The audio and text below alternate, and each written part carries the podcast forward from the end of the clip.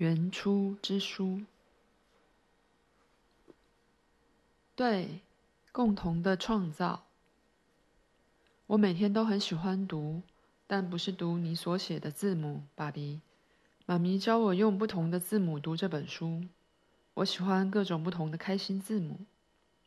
这本书可以让我读一辈子，内容应有尽有。很快就会有新书问世，爸比，你会描述这本新书？瓦洛加，你说错了。应该要说写新书，但爸比，你的第九本书不是由你来写，而是由很多大人小孩共同创作。那会是一本有生命的书，包含很多美丽的章节，天堂般的家园。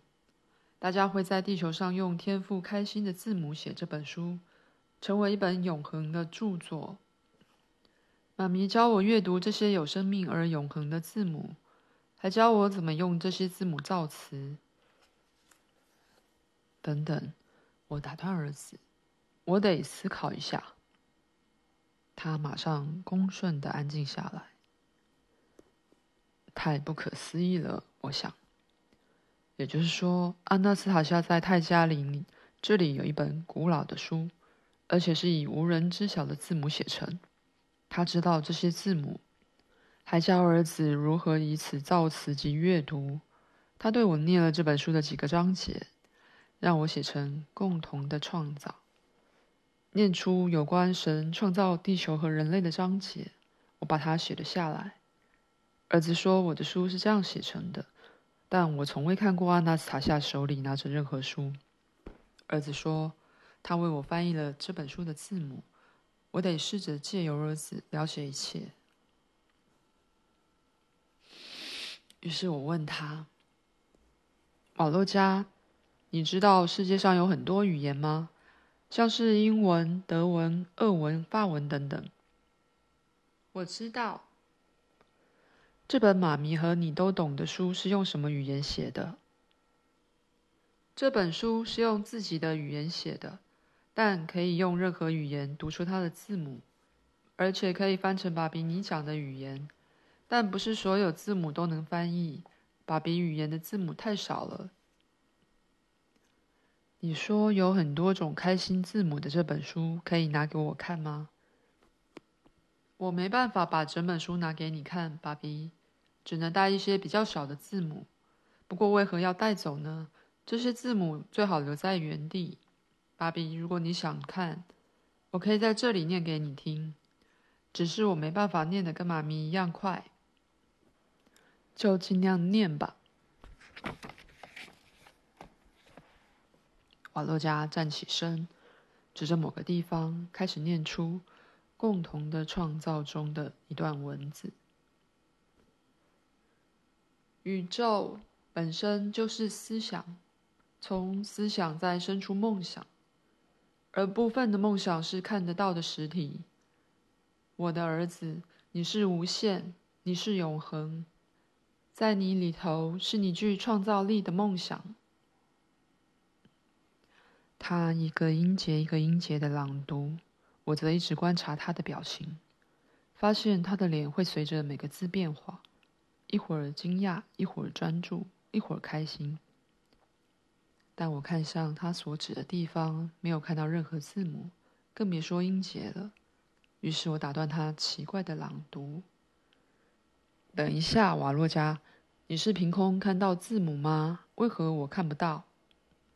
他惊讶的看着我，沉思了片刻，犹豫的问：“爸比，难道你看不到那边的樺树、松树、雪松和花鸠树吗？”我看到了，但字母在哪里？那些就是字母啊！我们的造物者用它们来写作。他继续一个音节一个音节的念，同时指着不同的植物。我才发现一个不可思议的现象：原来我和儿子坐在湖边的整座泰加林，也就是我和阿纳斯塔夏多次见面的这座，长满各式各样的植物。每种植物的名称都是以某个字母开头，有些植物还有好几个名称，每个名称、每个字母依序组成音节、词和句子。我后来发现，在阿纳斯塔夏林间空地周围的泰加林里，所有树木、灌木和小草不是紊乱无序的生长。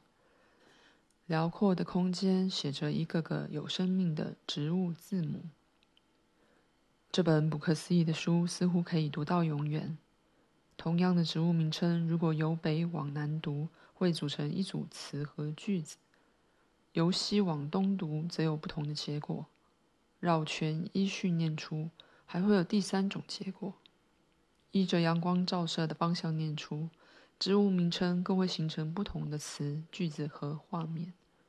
阳光和箭头指着不同的字母，我终于明白为何瓦洛加将此称为“开心的字母”。一般书籍的印刷字母几乎大同小异，但如果把植物视为字母，即便是相同的植物，每次都会有不同的结果。在不同的阳光照射角度下，这些植物以叶子的嗖嗖声和人类打招呼。真的可以看着他们直到永远。不过，是谁写了这本独一无二的书？何时写成？又花了多少世纪？阿纳斯塔夏的历代祖先吗？还是另有其人？后来我才听到阿纳斯塔夏一个简短扼要的回答：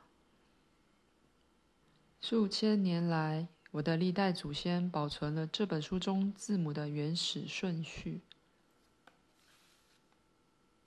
我看着儿子，急于寻找两人可以完全达成共识的话题。一加一等于三。算术、数学这种精确的科学不可能再有歧义。如果阿纳斯塔夏教过儿子算术，这个话题就不可能有冲突或优劣的问题。二乘以二一定是四。这在任何语言、任何时间都是如此。我对这个点子沾沾自喜，带着希望地问：“瓦洛加，妈咪有教你算术吗？像是加法和乘法？”“爸比有。”“很好。我住的地方有一种非常重要的科学，叫数学。很多事情仰赖于计算和统计。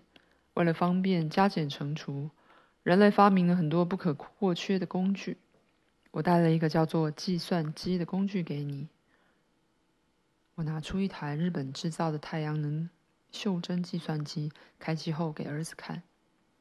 你看，瓦洛加，这个小机器可以做很多事。比方说，你知道二乘以二等于多少吗？爸比，你希望我说四吗？没错，就是四。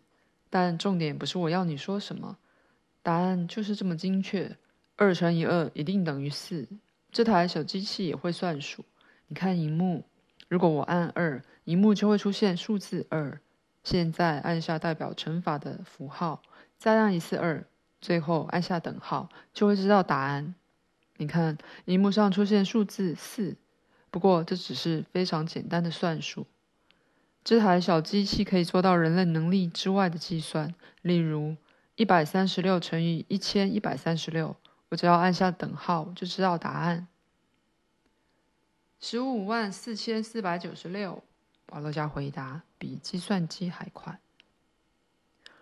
我接着开始乘以和除以四位数、五位数、六位数，但儿子总是比计算机快，毫不费力的算出答案。与计算机比速度变成游戏，但儿子似乎不感兴趣。他只是把数字说出来，脑中却是想其他的事。你怎么办到的，瓦洛加？我惊讶地问。是谁教你这么快的新算法？我没有再算，爸比。没有再算是什么意思？你有说出数字回答我的问题啊？我只是把数字说出来。因为这在没有生命的算法中永远不会改变。你是要说精确的算法吗？也可以这样说，不过大同小异。如果把时间和空间视为不动，数字就永远不会改变。但时空永远都在流动，数字也会因此改变，这样算数比较有趣。瓦洛加接着开始说出各种难以置信的公式和运算法，完全超出我的理解范围。我只记得他公式很长，似乎没有结尾。他生动地说出运算的结果，但都只是过渡。每次说出一个数字，他又会兴奋地补充：“加上时间的互动，这个数字又会产生。”等一下，瓦洛加，我打岔的说：“我不明白你的算法，一加一永远等于二，不然你看，我拿一根树枝，我在地上捡了一根小树枝，放在儿子面前，然后把第二根放在旁边，问他：这里有几根树枝？两根。”保罗教回答：“看吧，一定是二，在任何算法中都是二。”可是，在有生命的算法中会有不同的答案。爸比，我看过。你看过什么意思？你能用手指比出不同的算法吗？好，爸比。他把小手伸到我的面前，握起拳头开始示范。他先伸出一根手指说：“妈咪。”伸出第二根手指说：“加上爸比，伸出了我。”同时比出第三根手指。你看，有三根手指，如果只有二的话，就要拿掉一根。但我都不想拿掉，我还想要更多。这在有生命的算法中是有可能的。我也不想从这三根手指拿掉任何一根，就让他说的这个有生命而特别的算法留着，让答案越来越多吧。太神奇了，一加一等于三，简直不敢置信。但话说回来。最让我无法理解的，还是这座由生命字母构成的泰加林书。